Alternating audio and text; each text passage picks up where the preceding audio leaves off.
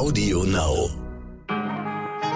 So, meine lieben Leute, ab geht die Post. Ich wünsche einen guten Morgen an diesem Montag, dem 8. August. Ich bin Michel Abdullahi und hier ist für Sie heute wichtig mit unserer Langversion.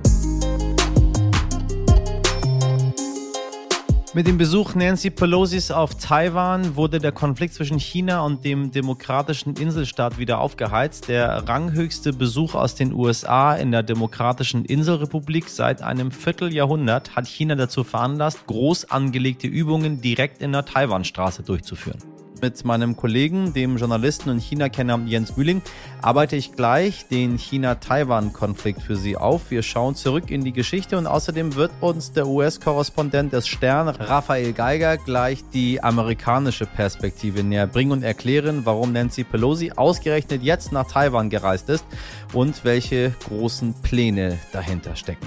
Also aufgepasst und los geht's an diesem Montag. Zuerst wie immer ein kurzer Rückblick aufs Wochenende und ein Ausblick auf die kommende Woche, damit Sie tipptopp vorbereitet sind. Was wichtig war.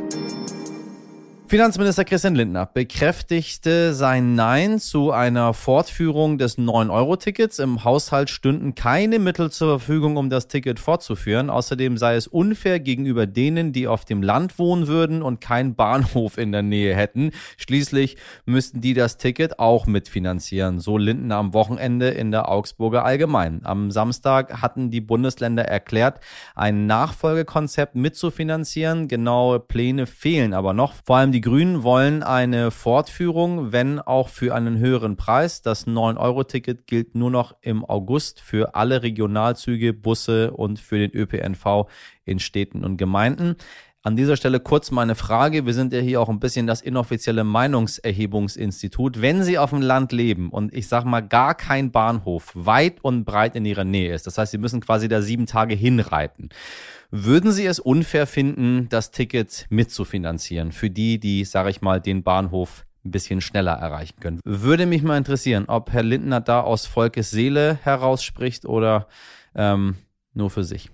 Jede zweite Kommune in Deutschland hat keine einzige E-Auto-Ladesäule. Oh Wunder. Das zeigt eine Auswertung des Verbands der Automobilindustrie. Bundesverkehrsminister Volker Wissing fordert, den Bau von Ladesäulen zu priorisieren, sonst drohen Schwierigkeiten. Das ist sehr, sehr freundlich ausgedrückt, lieber Herr Wissing.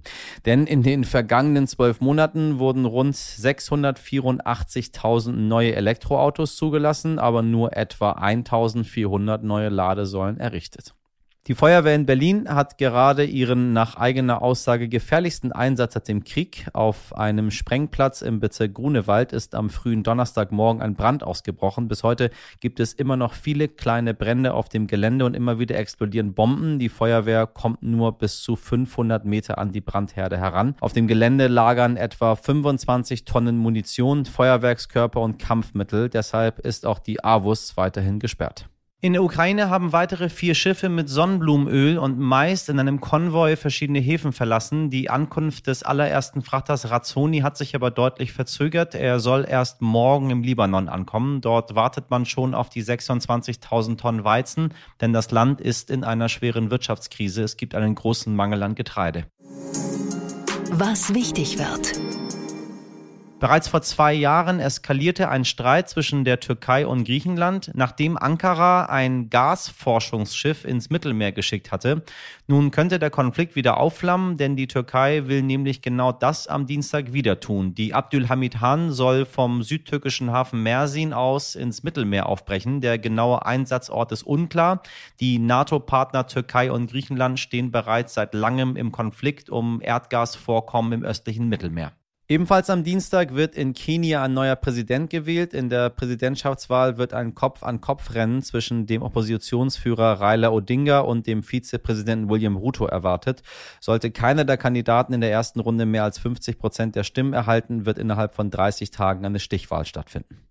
Am Donnerstag findet die Geberkonferenz Copenhagen Ukraine 2022 in Dänemark statt. Vertreter mehrerer Länder treffen sich nach Angaben des dänischen Verteidigungsministeriums in Kopenhagen, um über gemeinsame Maßnahmen zur Stärkung der langfristigen Waffenspenden, der Ausbildung des ukrainischen Militärs und der Minenräumung zu diskutieren. Diejenigen, die China beleidigen, werden bestraft, sagte Chinas Außenminister Wang Yi in der vergangenen Woche. Und China fühlt sich beleidigt von den USA und von Taiwan. Den Besuch der Vorsitzenden des US-Repräsentantenhauses Nancy Pelosi in Taiwan bezeichnete Yi als Farce. Doch warum? Warum fühlt sich Chinas Führung so beleidigt und warum ist die Insel Taiwan für China so enorm wichtig? Woher kommt überhaupt dieser Konflikt? Das alles kläre ich jetzt mit Jens Mühling. Er ist Journalist und China-Experte. Jens gibt uns erstmal einen geschichtlichen Überblick. Also gut aufgepasst, danach wissen Sie alles, was dort wichtig ist. Moin Jens, ich grüße dich. Hallo Michael. Ähm, für alle, die gar keine Ahnung haben, China und Taiwan, warum es da überhaupt einen Konflikt gibt. Kannst du das mal so in zwei, drei Sätzen zusammenfassen? Das ist gar nicht so einfach, weil die Gründe dafür reichen weit zurück in der chinesischen Geschichte. Also als 1949 der chinesische Bürgerkrieg zwischen den Kommunisten und den Nationalisten Republikanern endete, äh, zogen sich letztere äh, nach ihrer Niederlage auf die Insel Taiwan zurück äh, während die Kommunisten in Festlandchina das Ruder übernahmen. Und seitdem gab es sozusagen zwei Chinas. Einmal die chinesische Volksrepublik auf dem chinesischen Festland und dann die Republik China, äh, so nannte sich das Regime in Taiwan. Und die standen sich seitdem äh, recht feindlich gegenüber. Und jetzt die Frage aller Fragen, warum ist dieses winzige kleine Taiwan für das riesige China überhaupt so unfassbar wichtig? Ja, die Frage drängt sich auf. Äh, auch dafür, also dafür gibt es zwei Gründe. Der eine liegt eben in der Geschichte, die ich eben skizziert habe. Äh, es reicht eben äh, sehr weit in die chinesische Geschichte zurück. Man hat dieses, ja, diesen alten Widersatz zwischen kommunistischem und republikanisch-nationalistischem China. Äh, das fiel damals natürlich noch in die Zeit des Kalten Krieges. Äh, Taiwan wurde protegiert von den USA, ähm, während äh, Festlandchina eben auf Seiten des, der kommunistischen Sowjetunion stand. Deswegen war das äh, Taiwan immer so ein bisschen auch so eine Stellvertretergeschichte. Ähm, und der aktuellere Grund äh, ist der große Parteikongress, der jetzt im Herbst ansteht, bei dem sich Xi Jinping, der chinesische äh, politische Führer, eine dritte Amtszeit sichern will, was eigentlich in China schon lange nicht mehr vorgesehen ist. Also nach ja. der Mao-Diktatur wurde eigentlich mal eine Regelung eingeführt, dass ähm, die politische Führung immer nur zwei Amtszeiten im Amt bleibt. Xi will damit brechen und hat dafür auch schon so die ähm, verfassungsrechtlichen Grundlagen gelegt in China. Und bei dem Parteikongress, der im Herbst ansteht, will er das durchsetzen. Deswegen möchte der sich vorher in keiner Form eine Blöße geben und in keiner Form Schwäche zeigen. Und deswegen ist der Konflikt in Taiwan derzeit so aufgeheizt. Also wenn ich es richtig verstehe, geht es um nichts, außer dass China einfach Taiwan haben will. Punkt. Aus chinesischer Sicht würde man dir jetzt wahrscheinlich antworten, es geht um alles. Also, also, das, es ist tatsächlich manchmal schwer nachzuvollziehen, warum das für China so wichtig ist. Aber äh, China, China betrachtet Taiwan nun mal als unveräußerlichen Teil äh, Chinas und äh, deswegen ist das enorm wichtig. Es ist letztlich auch ein ganz ähnlicher Konflikt, wie der sich, der sich gerade in der Ukraine abspielt, ähm, wo Putin eben auch das Gefühl hat, ohne die Ukraine ist äh, Russland im imperialen Sinne nicht komplett. Und ähnlich ist der chinesische Blick auf Taiwan. Also das sind quasi Chinesen, von denen China der Meinung ist, die sind nicht so chinesisch, wie sie sein sollen. Ich meine, Taiwan hat sich, hat sich ganz anders entwickelt. Es hat sich absolut demokratisch entwickelt. Ähm, China, Festland China ist in eine ganz andere Richtung gegangen. Wie, wie kommt es, dass sich diese kleine Insel so anders entwickelt hat als das Festland? Ja, das, auch das war erstmal in der Geschichte begründet. Also ähm, es war, wie gesagt, der Zufluchtsort der republikanischen Nationalisten, die dann dort auch erstmal eher diktatorisch geherrscht haben, aber später hat sich das dann tatsächlich in Richtung einer Demokratie entwickelt. Und es gab deswegen halt immer so einen Systemgegensatz zwischen diesen beiden Chinas. Also auf der, auf Taiwan so ein demokratisches Inselregime und auf, in Festlandchina eine kommunistische Diktatur des Volkes, wie es dort genannt wurde. Und dieser Systemgegensatz prägt das Verhältnis bis heute. Ich meine, es ist so schwer zu begreifen. Wenn die Amerikaner über Länder ähm, äh, einfallen, dann weiß man genau, was die wollen. Die wollen da irgendwas. Die wollen dass die Bodenschätze, die wollen das Öl, ihnen gefällt das Regime ist, das wollen sie stürzen, was auch immer. Und die Chinesen wollen einfach nur Taiwan, weil es historisch so gewachsen ist und es gehört irgendwie zu ihnen. Als ich noch Kind war, war, irgendwie, war alles made in Taiwan. Überall, überall, überall. Mittlerweile ist alles made in China. Ähm, also selbst das haben die hinbekommen. Sie sind, sie, sie sind überall vorne in allem, was sie machen. Aber sie möchten diese Insel haben. Das ist so schwer für mich zu begreifen so weit hin, dass sie jetzt Militärübungen ähm, äh, im chinesischen Meer abhalten, um einfach Macht zu demonstrieren. Hängt das alles tatsächlich mit, mit dieser Wiederwahl äh, von Xi Jinping zusammen, dass er diese dritte Amtszeit möchte und man jetzt wirklich diese Stärke zeigen will? Ist es für die Chinesen in China überhaupt interessant, was mit Taiwan ist? Oh ja, das, also das ist auch für die chinesische Bevölkerung ein, ein, ein Riesenthema, was natürlich daran liegt, dass äh, das propagandistisch entsprechend ausgeschlachtet wird und äh, die chinesische Bevölkerung als seit Jahrzehnten darauf eingeschworen wird, äh, dass Taiwan ein unveräußerlicher Teil äh, der chinesischen Volksrepublik ist. Und äh, es gibt wenige in China, die das anders sehen oder wenige, die das laut äußern. Ähm, aber also du hast, du hast vollkommen recht, es ist äh, teilweise äh, schwer zu begreifen, warum das für China so wichtig ist. Es gibt natürlich über ähm, diese nationalistischen, ideologischen Gründe hinaus auch strategische Gründe. Also Taiwan hat eine wichtige Stellung im Südpazifik, ist äh, wichtig für die militärische Kontrolle des Südpazifiks. Äh, es gibt außerdem wirtschaftliche Verflechtungen, die dabei eine Rolle spielen. Also Taiwan ist der größte äh, Produzent von Computerchips der Welt ähm, China der größte Abnehmer von Computerchips. Da gibt es also so, eine, so ein Abhängigkeitsverhältnis auf dem Gebiet. Aber tatsächlich ist der wichtigste Grund nicht strategisch, sondern eher ideologischer Natur und hat mit diesem Parteikongress zu tun, der da ansteht und dann eben auch mit der Weltlage. Man, also China hat sich ja in diesem Ukraine-Konflikt äh, nicht ganz eindeutig, aber doch äh, erkennbar hinter Russland ja, gestellt. Ja. Und äh, weil es eben Parallelen zwischen wie diesen beiden Konfliktfeldern gibt, äh, heizt sich das jetzt entsprechend auf. Und ähm, tatsächlich möchte sich Xi Jinping halt unter keinen Umständen irgendeine Blöße geben in diesem Konflikt und möchte unbedingt Härte zeigen. Wenn wir auf diese ideologische Komponente kommen, möchte ich einmal von Steffen Wurzel äh, aus Twitter zitieren. Ähm, Dort gibt es den Post, Chinas Botschafter in Frankreich spricht im TV-Interview Klartext und dort sagt dann besagter Botschafter Chinas, nach der Wiedervereinigung Taiwans mit China werde man die taiwanische Bevölkerung umerziehen müssen. Sind die auf den Krieg aus? Auf lange Sicht sind sie das sicher. Also ähm, die Wiedervereinigung mit Taiwan, wie das in chinesischen Sprech genannt wird, ähm, ist, äh, ist Ziel der Volksrepublik und das schon lange. Deswegen wird es früher oder später, könnte es durchaus auf den Krieg hinauslaufen. Ob das jetzt passiert, das, da bin ich eher skeptisch. Äh, Experten sagen, China ist militärisch einfach noch nicht so weit, dass sie die, dass sie Taiwan jetzt einnehmen könnten.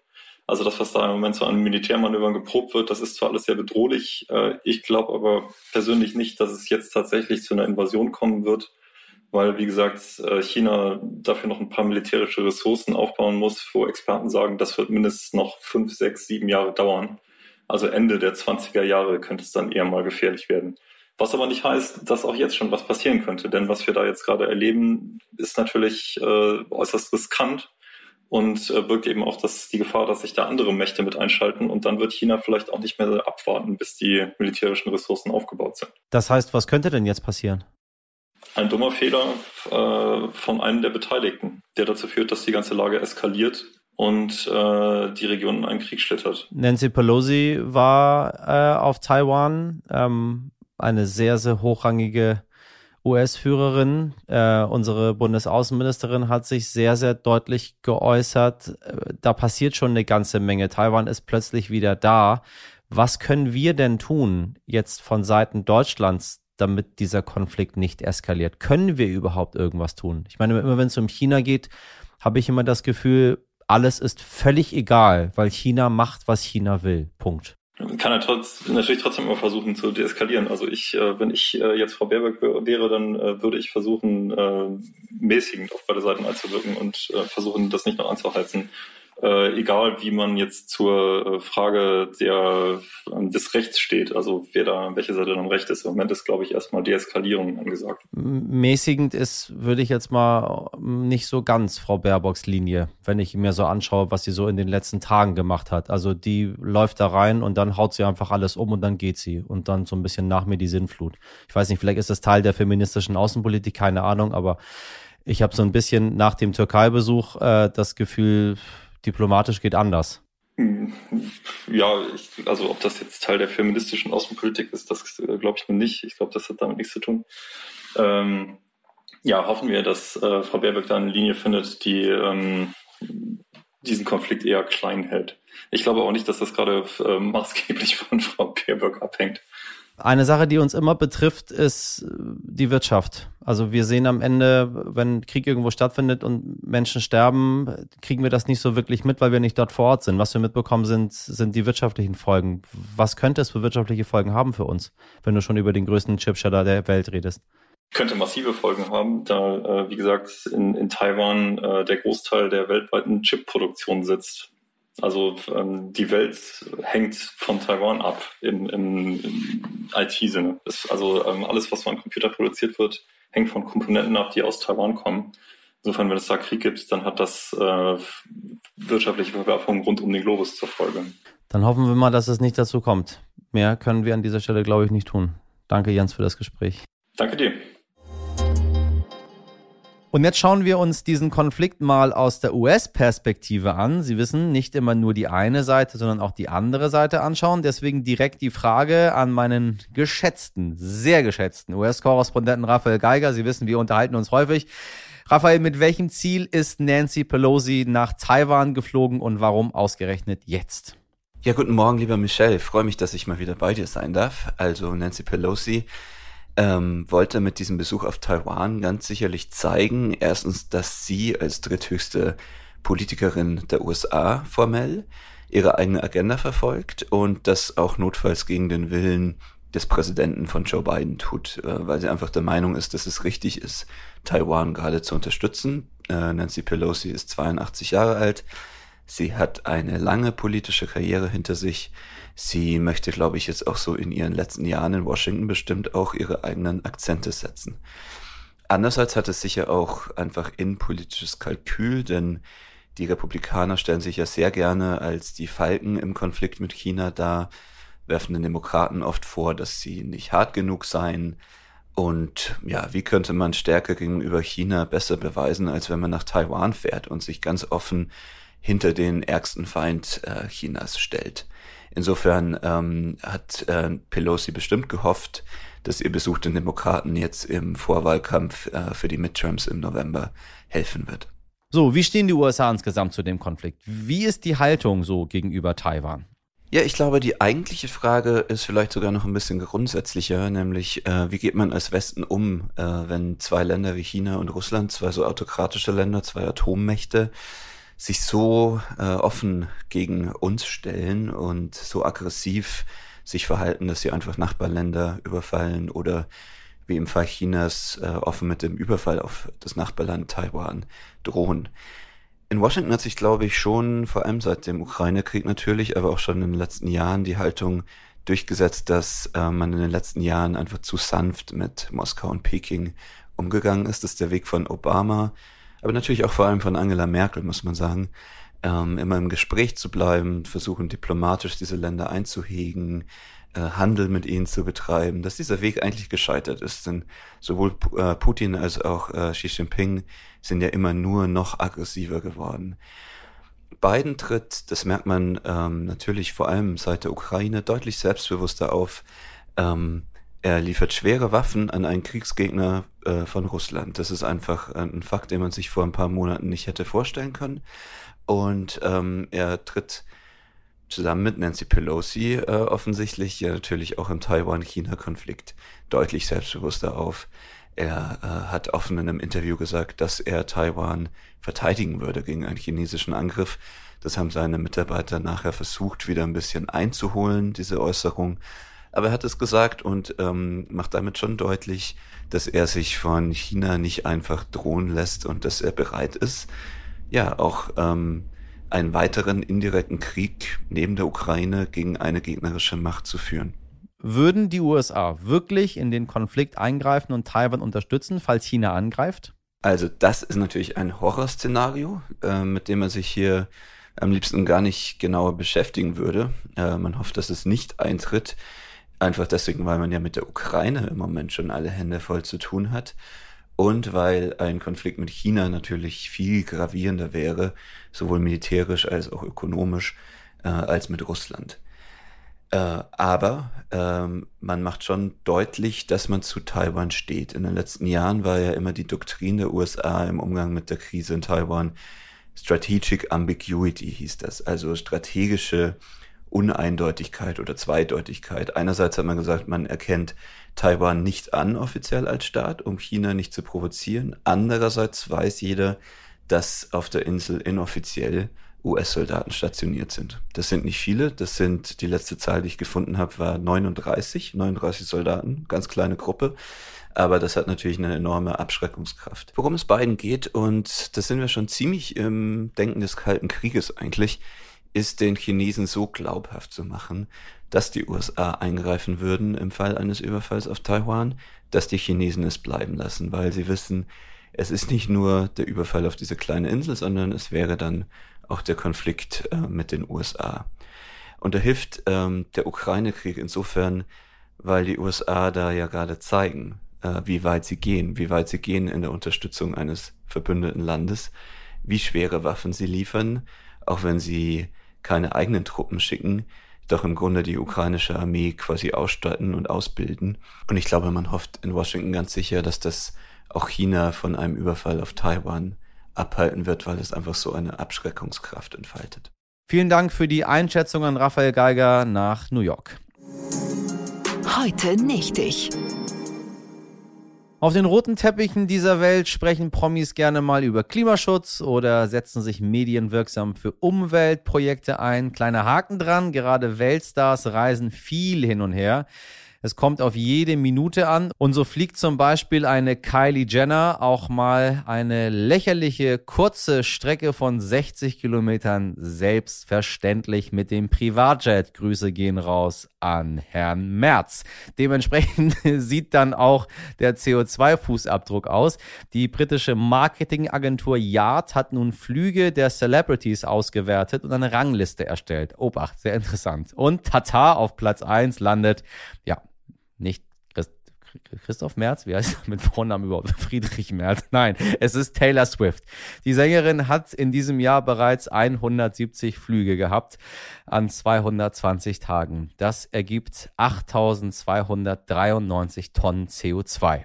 So, jetzt sagen Sie, oh, ist das viel? Ist das wenig? Was sind 8293 Tonnen CO2? Obacht. Zum Vergleich, eine Bürgerin aus der EU hat einen Jahresverbrauch von etwa bis zu 11 Tonnen. Hm. Also 11 Tonnen. Rechnet man das runter, hat Taylor Swift schon jetzt so viel verbraucht wie 750 Menschen. Bravo, Taylor. Und die US-Talkmeisterin Oprah Winfrey fliegt nicht ganz so viel. Sie ist nur auf dem neunten Platz beim Ranking, hat dafür mit 14 Minuten aber den kürzesten Flug gehabt. Guten Flug allen von Ihnen da draußen.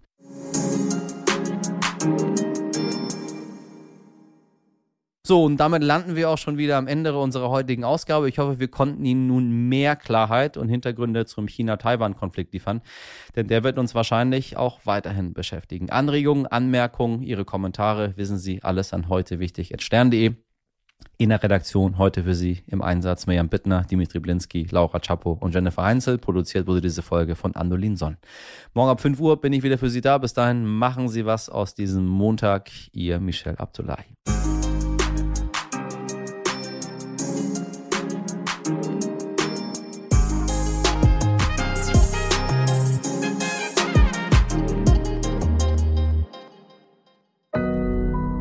Audio Now.